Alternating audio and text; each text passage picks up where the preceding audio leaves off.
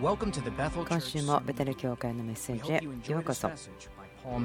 ポール・マリマさんのメッセージになります。このポッドキャストその他の情報は ibetel.org また onfirejapan.jp で聞いていただけます。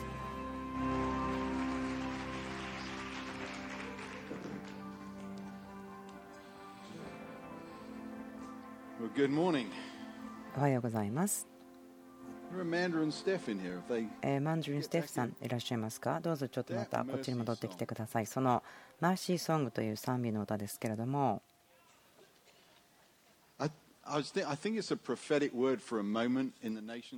そのこの世にある国々のこの時のための予言的な歌だと思うんです。その歌詞、とても素晴らしいなと思います。本当に死から命へ。そのような驚くような歌詞ですけれども日曜日の夜に初めて来た時に素晴らしいなと思ったので早く CD になって車の中で聴けるようになったらいいなと思っていますけども。その賛美すごく素晴らしい歌詞だと思うんですけども今ちょっと話を全然変えますけども私はすごくですねローマ法がアメリカに来た時のその批判の言葉を受けてすごく頭に来てしまったことがありました。そしてそのような状況の中にそのような批判的な声があるところにその憐れみを裁きに勝ち誇るという言葉がないといけないと思うんです。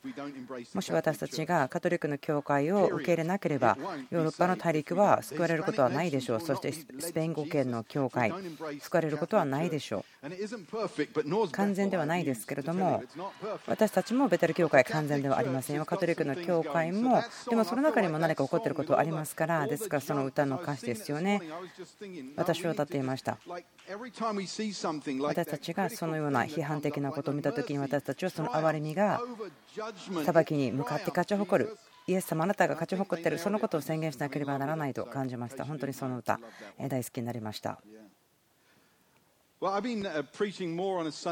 日曜日の夜に私はですねこの栄光ということに対して語ってきていることがありましたけれども日曜日の朝話すのは珍しいんです。日曜日の朝にあまり話したことないなと思っていましたけど今日はそのようになってます。そしてその栄光のことが起こっているのでその栄光という話をするのは神様のアイデアではないかなと思います何年か前ですけれどもこの「地は主の栄光で満ちている」という本ですけれどもその栄光ということについての本でした。でそこから少し教えたいんですけども話したいと思うんですけどもその栄光ということを学びながら私はまるで旅をしたようでそしてそれですごく驚かされました。学んだり読んだり考えたり栄光のことをしている時ですけれどもそして止まってわーと驚くんです。私はこのこと以前全く知らなかった。誰も私に教えてくれなかったし自分が聞いたことないことを初めてお父さんから聞きましたというふうになる。でもそのことは最初のところからこの真理から始まります。驚くようなまるでちょっとこうバカバカしいようなでも素晴らしい真理。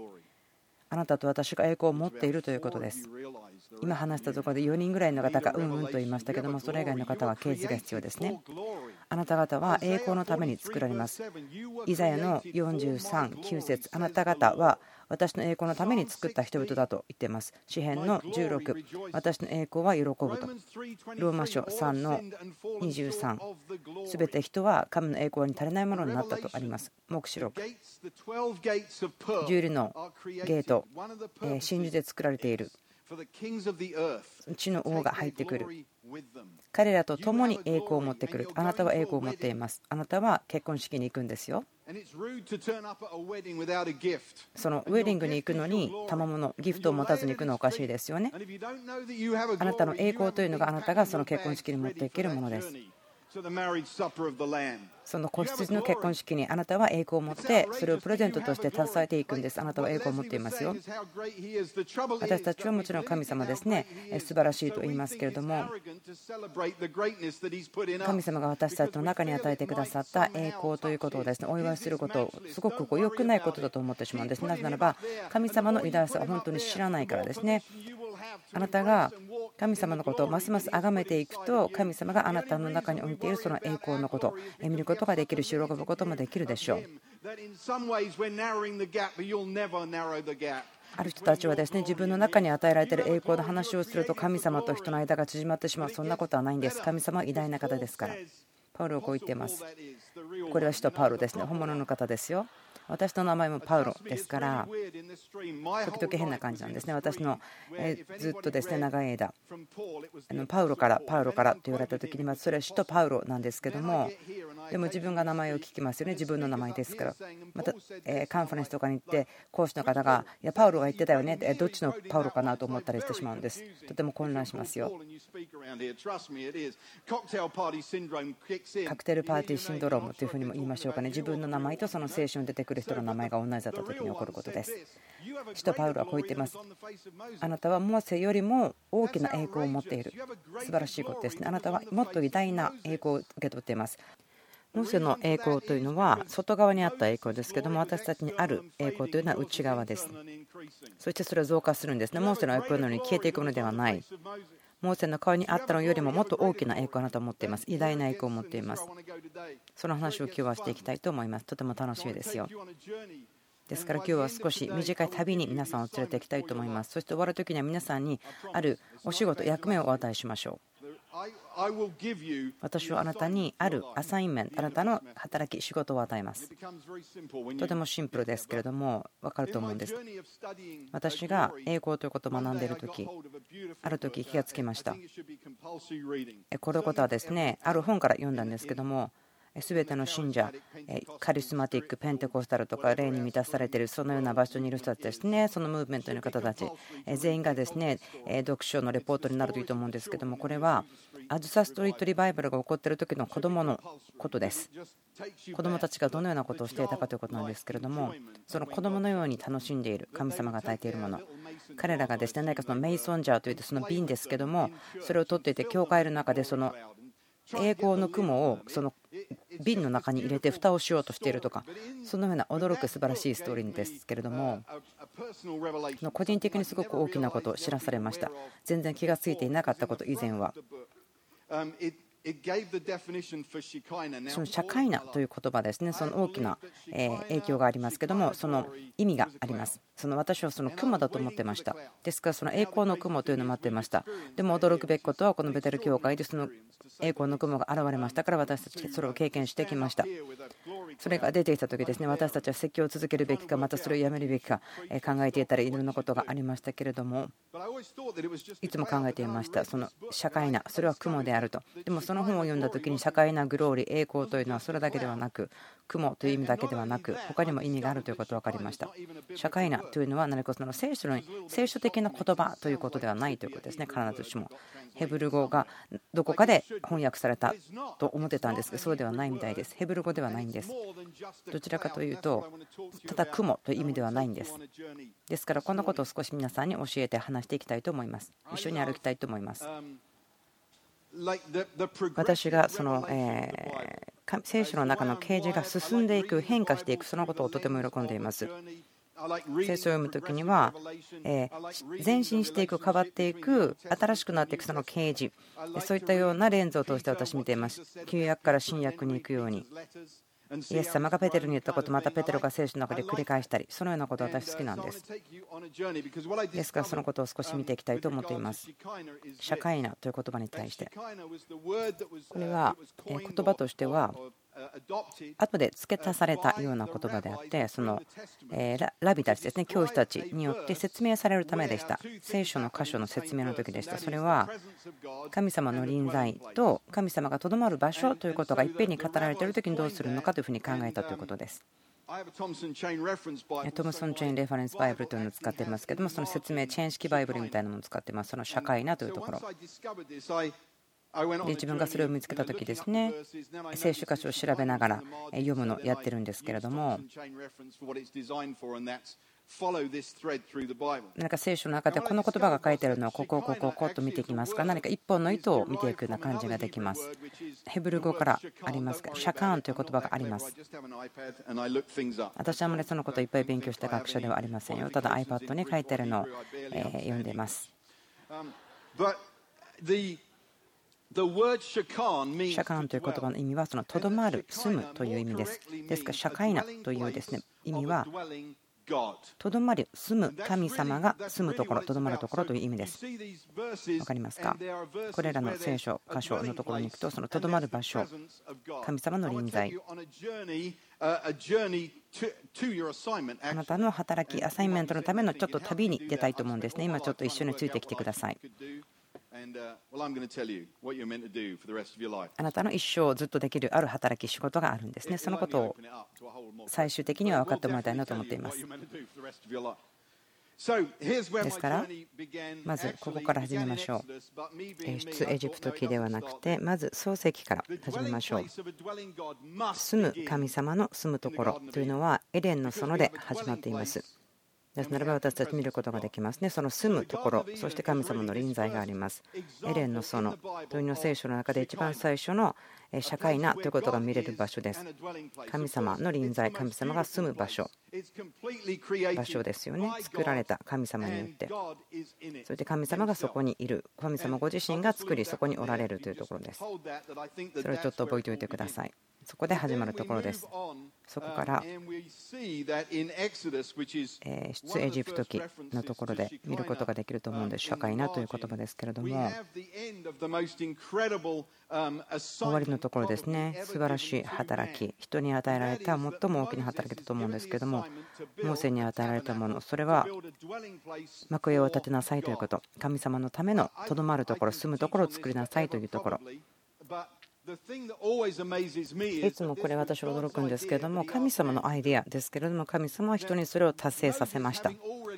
モーセはすでにその航海の前で杖を振り海が分かれるのもいました。ですから私考えたらモーセを荒野の真ん中に立たせてそして杖を振らせたらもうすぐに幕屋が出てくる。それもありえます。でもそれをしなかったんです。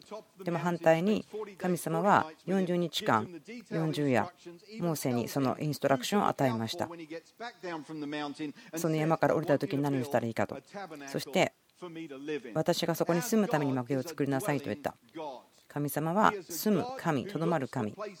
神様は場所を住むために探す求める神です。神様はまたここで住む場所を探していた。とどまる場所を探していたですからモーセに立てさせました。このようなこう変化していく前進していくその園から幕や園に変わるとても興味が出てきます。神様のアイデア。神様が住むために人に立てさせる場所。これがどのように前進して変化していくのか聖書の中で見ていってください。今考えてください。その幕屋がありますね。これはモーセが幕屋を作り終わった時にそれは神様の臨在によって満たされました。でまそこからですね出エジプト記40の26節があります。それから彼は会見の天幕の垂れ幕の前に金の段を置き、その上で香りの高い香を焚いた。主がモーセに命じられた通りである。これはですね、トレナスと祈りの絵が書いてあります。彼は幕屋の入り口に垂れ幕をかけ、全焼の生贄の祭壇を会見の天幕である幕屋の入り口に置き、その上に全焼の生贄と穀物の捧げ物を捧げた。主がモーセに命じられた通りである。また彼は会見の天幕と祭壇との間に旋盤を置き、洗いのためにそれに水を入れた。モーセとアロンのその子らはそれで手と足を洗った。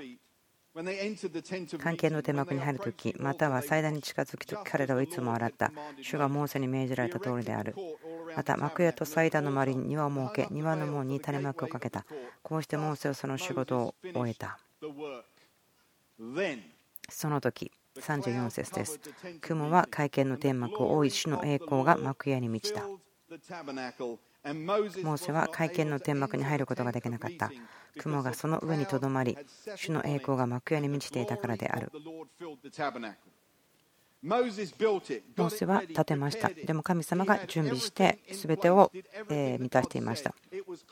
これは清められ、聖火され、祈られ、そして準備され、そして神様が満たしました。この幕屋は、この幕屋はあの換算するならば16兆円ぐらいのお金がかかったそうです。世界で最も高級なテントです。でも、最も建物としてもですね作られたものの中で高価だったと思います。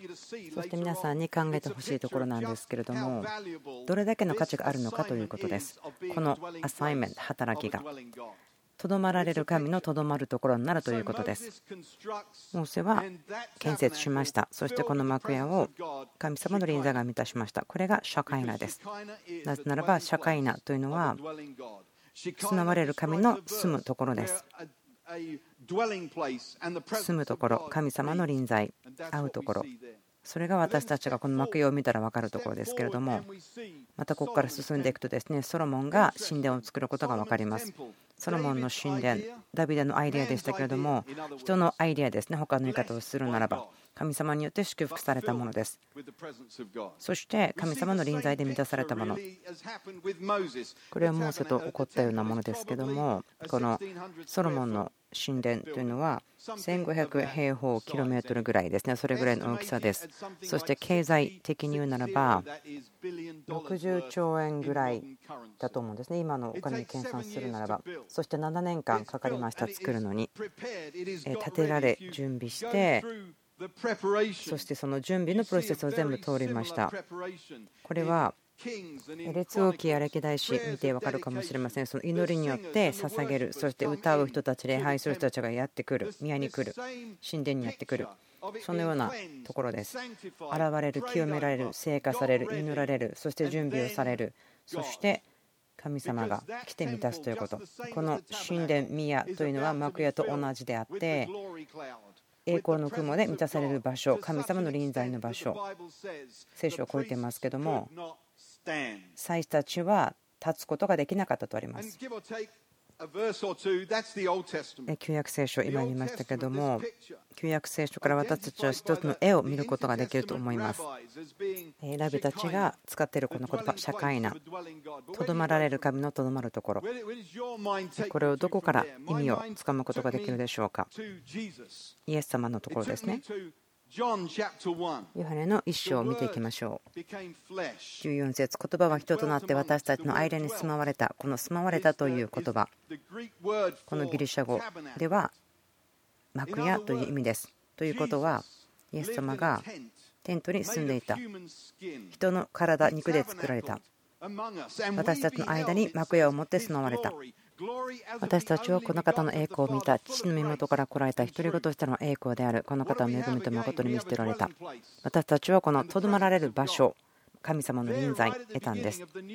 新約聖書の最初のところにありますけどもイエス様。イエス様は私たちの間に住まわれた。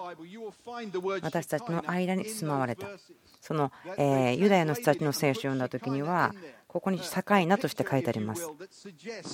そのことによって私たち見ることができます。それは旧約聖書で語られたことが新約聖書に現れている。そしてそれは前進している次のレベルに上がっている。なぜならばこれが神である。100%神、100%人、神の子、人の子がとどまられる場所になった。神様の臨在によってこの人である体を満たしている。これは素晴らしい絵だと思うんです。私たち見ることができます。理解することができます。私たちのアサイメント働きに導きます。私たちが旧約聖書で読むこと。例えばエデンの園幕屋そして神殿。素晴らしいことですね。驚くべきものです。だけれどもそれらはひな形です。下書きのようなものです。これから来るものを表していました。でも私たちが理解することを助けてくれます。教えてくれます。導いてくれますけれどもでもそれらは影のようなものです。うっすらとした下書きだったんです。新約の時にやってくる素晴らしいもののイエス様のうっすらした絵だったんですね。イエス様が社会内です。とどまられる場所です。そしてイエス様は神様の臨在です。この物語は続きますけれども前進する前に進んでいく啓示は進んでいきます。私にとってすごく驚くことですけれども驚かされていますイエス様は弟子たちにこう言いますね。彼らはびっくりしています。イエス様はこう言うんですね。そこにある神殿を見てみなさい。この神殿は土台もなくなるぐらいまで崩されるけれども、全てなくなってしまうけれども、でも3日の後に私はそれをもう一度立て上げますと言った。弟子たちは分かったでしょうか？多分そうとは思いません。でも私たちは旧約聖書があり、新約聖書があり、私たちはそのもっと情報とかですね、知ってることがありますから。イエス様が示していたこの神殿ですけども私のまあ理解から今しゃべります。そして聖書の中の何章何節というのはですねないと思うんですけれどもでもその神殿は社会難を決して経験したことがないと思うんです。イエスは言いました。この神殿は土台がなくなるまで崩れるけどもでも私は3日でそれを立て直そうと言っています。イエス様が言ったことを知ってますね。弟子たちは分からなかった。でも私たち分かることができます。なぜならば私たちは聖書がありますね。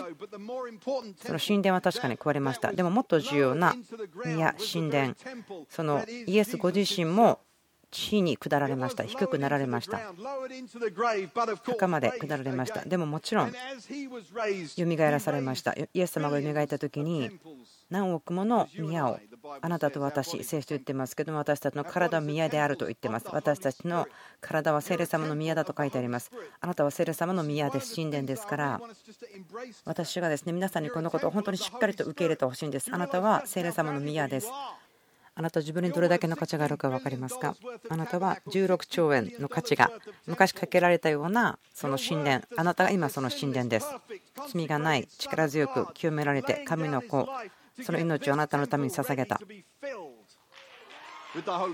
聖霊様によってこの神殿あなた私が満たされるためにその代価をイエス様支払われました。あなたの体は聖霊様の宮です。コロサイはこう言っています。あなたのうちにいるキリストが栄光の望みである。あなたがとどまる場所です。そしてあなたは神の臨在を持っています。ということはあなたのアイデンティティがこれではないんですね。でもあなたの働きアサイメントはこれです。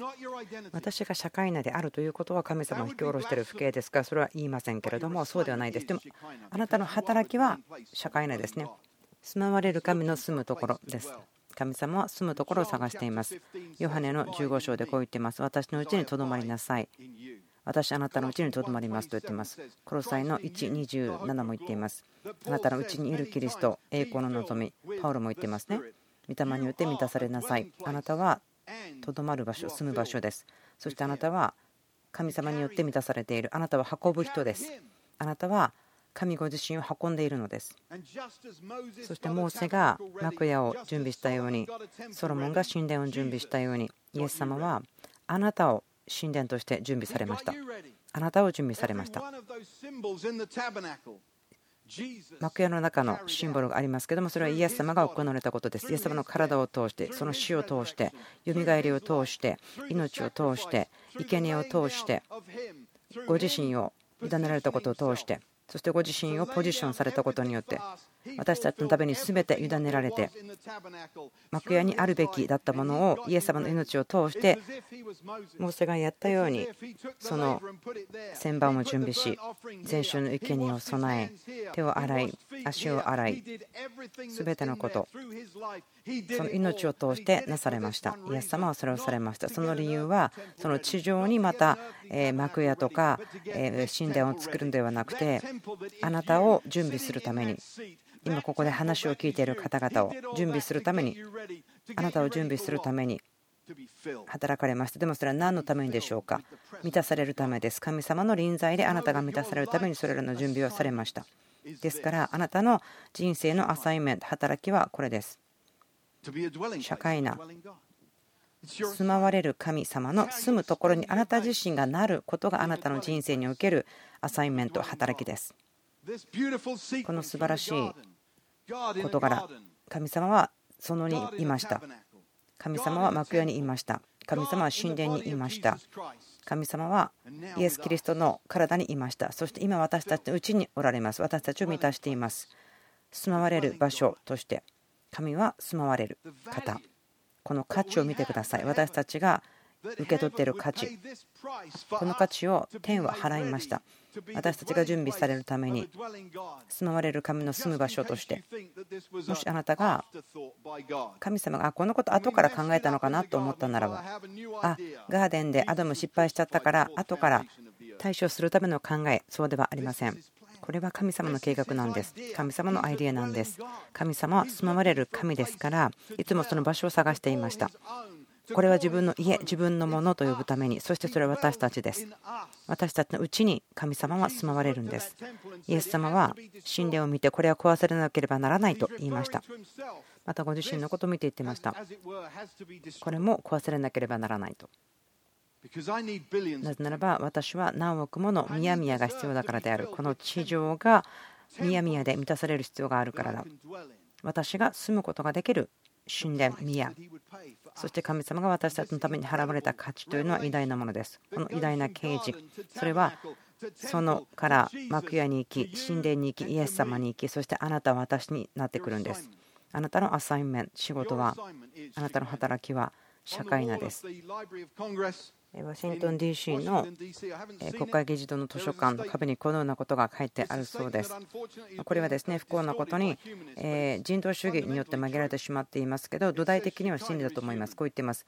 社会なは人類であると土台は合ってますけどもでも誤解されているところは社会なが自分たちのアイデンティティであって働きではないと言ってしまってるんですね。私たちそれを言うことはできないんでそうではないんです。でも私たちの働き使命なんです。あなたの働き私の働きあなたは栄光を持っていますね。モーセの顔に現れていたのよりも偉大な栄光をあなたは受け取っています、持っています。それだけではなくてあなたのアサインメント、働きは栄光を運ぶもの。神様ご自身、その臨在、聖霊様を運ぶ、その力を運ぶ。この地上のどこにおいても全ての場所において運ぶこと。あなたが住む場所として住まわれる神を運ぶことがあなたのアサイメント働きです。どうぞ皆さん考えてください。その価値のこともしっかりと深く考えてください。時々私たちは自分たちが天から見たらどれだけの価値があるかを勘違いしてしまいます。忘れてしまいます。神様が御子を送られたほどの価値を私たち受け取っています。それは私たちが準備されるためです。あなたと私を準備する、洗う、清める、生活するために。それをされたんですよ。私たちの永遠の救いのためだけではなくて、私たちの歩み、地上での暮らしのためです。そして私たちが数えられないぐらいの住まわれる神の住むところになるため覚えてください。あなたが持っている価値。16兆円。もうそれ以上ですよ。16兆円と言われても私のですね頭が考えられることの外だからあまりよくわからないんですけれども。でもその価値神様がどれだけの価値を払うことを望まれたのかということ。住まわれる神の住むところです。私のこのチェーンレファレンスバイブルを使っていますけれども、こうつながってるんですね、社会なとあるとですね、そして雲が主の栄光が幕屋を満たした、そして主の栄光が宮を満たした。社会なという言葉があります。このように私たちも見ることができるでしょう。覚えていますか、数年前ですけれども、アップルがですね iPad の宣伝してた時のことですけど。何か詩を書くということを使っている宣伝だったらしいんですけども、そのようにしてこう iPad で遊んでいて、皆さんですね、今日この集会に来ている方たちの数だけ、またそれ以上に神様が社会なと書きたい言葉があるんです。あなたの人生であったらどういうふうになるでしょうか？あなたの人生のその死ですよね。その社会なということが書かれる死はどのようになるでしょうか？神様の臨在があなたの中にとどまっている。この世の中にあって。神様はあなたがいることのその隣に社会なと書きたいんです。例えばアマンダさんそしてステフさんがですね彼ら彼女たちが歌ってた時にこの2つの宮が歌を歌っていた歌を書いた。そして神、その憐れみは裁きに勝ち誇るということを歌っていた。それらが宣言ですね。彼らが言ってることですね。今この世に対して言ってることですね。というそのことの隣に神様が社会なと書きたいんです。ですから私は今日社会なをここで見ました。神様は私たちみんなにそれを言いたいんです。神様が皆さんの仕事の時にですねその人は住まわれる神が住んでいるところよく愛するもの。その人はよく人を面倒を見るもの社会な。あなたの人生の父はどのようになりますか？今日皆さんがここから出ていく時に考えてください。どのようになりたいですか？あなたはどのように知られたいですか？私の人生の中でどこに社会なと書いてほしいですか？とどまる神様がとどまられるところ。Popper or something on the back of my ear. I'll clip it in or something. 皆さんの箇所はどのようになると思いますか？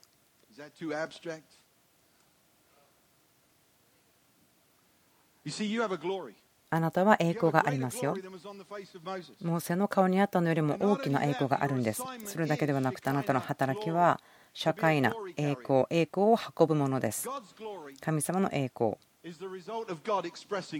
神様がご自身を表していることの結果がこれです。あなたがもっと神様を理解すれば神様の栄光をもっと理解します。そしてまたその栄光をあなたがもっと理解すればもっと神様のことを分かります。そしてあなたはその栄光を持っているんです。神様は語りそしてあなたが怒ったんですあなたは神様の現れです。表現です。そして神様は待っていますよ。私たちが住まわれる神様が住むところになって生きることそしてそこに横で神様が社会なとかきたすことができるように。私たちの人生どこにおいても神様を表し神様を指し示すところそれは神様の栄光であってそれはあなたの栄光です。あなたが運ぶことできます。神様を表し神様に皆さんの目を向けることそれは栄光です。そしてまた癒しをするならば神様の名前をあこの方は癒し主として表しているあなたが医者で看護師ならば神様の名前がヒーラー癒し主であることが分かるでしょう。あなたが使える時人々にミニストリーをする時人々を愛する時人々に食べ物を持って使える時もうこのリストは長いんですけれどもでもこれら全てのことはあなたが神様を表していますから神様の栄光が現れていることです。あなたの人生にはどのようなことが書きますか？神様がそこにやってきて社会など書くことができるようなことをどのようにあなたは人生の主として書き表しますか？神様がとどまるところ住まれるところ。神様の臨在表します。例えば物を売ったり物を買ったり人を愛して人のためにケアをし子供を育て子供を教え建物を建て映画を作りそれが何だかというのはかかわらず神様を表して神様を指し示る時にそれはあなたがこの地上で栄光を表していることです。栄光が現れていることです。あなたのアサインメント働きです。あなたのアサインメント働きというのは社会なグローリーです。神様も偉大な代価を払われました。清められ成果され整えられました。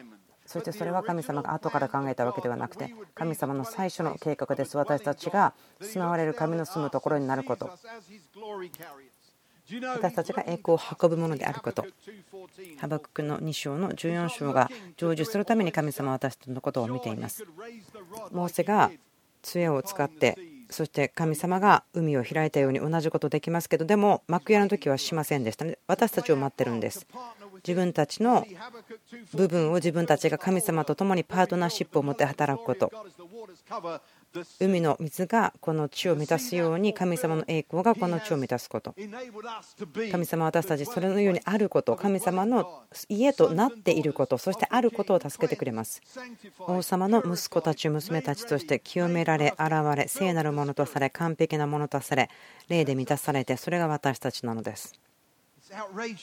これは非常に素晴らしい驚くことです。神様も他にもできたかもしれませんけれども、でもそれをしなかったんですね。このように選びました。御子イエスを送られ、私たちを準備されました。究極的な社会な、ご自身の命を委ねられて、十字架につけられて、死なれ、埋められ、葬られ、でもまた命によみがえらせられ、ご自身だけではなく、でも何億もの他の宮をご自身と共によみがえらされました。それは住まわれる神の住むところを生み出すためにご自身一人でされたのではなくこう言いましたね。聖霊様が来なければその仕事はされられることはない。まあそれは私のパラフレーズですけどもでも意味は分かってもらえると思います。私たちが宮となるための準備を神様してくれました。私たちは御霊によって満たされることができます。ですから私たちは神様のもともとの計画天のもともとの計画を成就していくことができます。地全体が神様の知識そして栄光で満たされるように。エコロサイの1章の27節読んでいましたけれどもパッショントランスレーションというですねある聖書の翻訳のバージョンで読んでいましたけれどももし読んだことがなければどうぞ読んでみてください。まだ日本語には翻訳されていませんけれども私はそして紙で読むのが好きですね。紙とペンですけども多分私の年ではないかなとも思います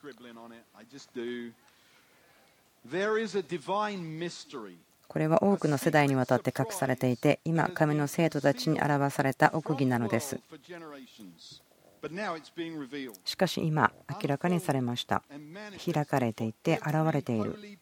全ての聖なる信者が経験するようにあなたのうちに住んでおられる方はキリストであってあなたを栄光の期待で満たす方このキリストの不思議私たちのうちに埋められているもの私たちは天の希望で満ちている。キリスト栄光の望みのことです。そしてこのことを全ての人に神を知ってほしいと思われている。これはキリスト栄光の望みのことですと。本当に本当に良いんです。分かりますか？あなたの役割はこれです。あなたは歩み入っています。この前進している啓示に。そのの神ではなくモーセが神様がデザインして作った幕屋ではなくダビデのアイデアでソロモンが建てた神殿神様が満たすそれでもなくあなたはあなたはイエス様が来られたことご自身を委ねて始めたことの中を歩んでいくのです。宮として生ける神の宮となること聖霊様の宮となることあなたはこの流れに歩んでいきます。この本当に普通ではない流れの中に歩んでいきます。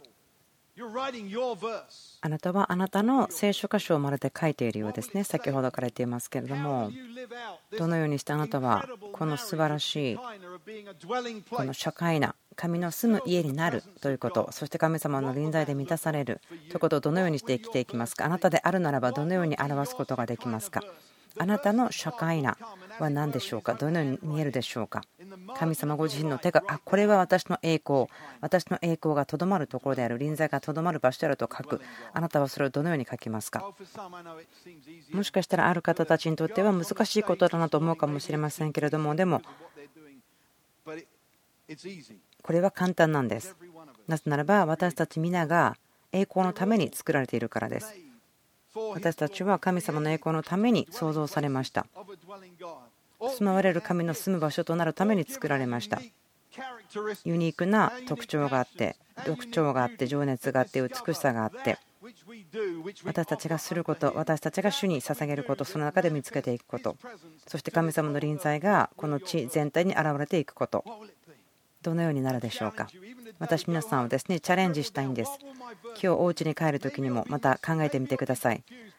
神様の臨在住まわれる神が住む家としてどのようなものになりたいということを考えてみてください。私の人生の中でこのこと神様に見つけてほしいんです。憐れみ愛憐れみクリエイティビティホスピタリティ癒し。どのようでもいいです。あなたはでも何を選びますか？私たち皆がそのことを選んであ自分の人生ではこれです。そしてこのことの横に社会な神様が書いてくださる。そのことができると思うんです。皆さん想像してください。あなたの人生を天のお父さんが見てあこれが私の娘だよ。これが私の息子だよ。ここに社会なってかこう。彼らは彼らの役目を見つけたね。住まわれる神の住むところになるという役割今見つけましたね。と言って神様の顔には微笑みがあると私は思うんです。あなたがどれだけの価値を持っているかまずそのこと気がついてほしいんですけれども私が今日皆さんに対しすごく大事なことはあなたがあなたの役目というのが社会なであるということ。住まわれる神の住むところであるということ。ですから皆さんにチャレンジしたいんですね。あなたがあなたの人生の中でここに神様の社会なが来る。その事柄を選んでみてください。考えてみてください。そのことは不思議なことです。考えてみてください。これは多くの世代にわたって隠されていて、今の神の生徒たちに表された奥義なのです。神は生徒たちにこの奥義が違法人の間にあってどのように栄光に富んだものであるかを知らせたいと思われたのです。この奥義とはあなた方の中におられるキリスト、栄光の望みのことです。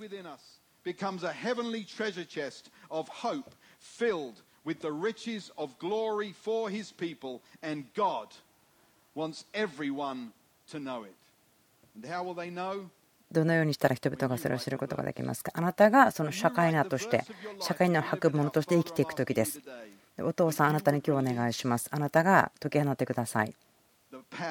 その力と権威と許可と勇気私たちみんなの中に時計になってください。その自分たちの人生がまるでその紙幣のようになるようにそしてあなたがそこに住まわれる神の住むところとして社会なと書いてくださるようにあなたの臨在で満たされ神の霊で満たされるように。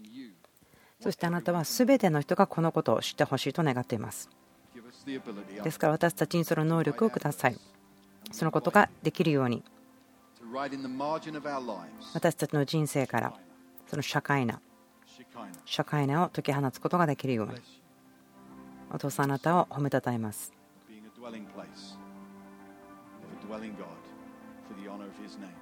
神様の皆の栄光のために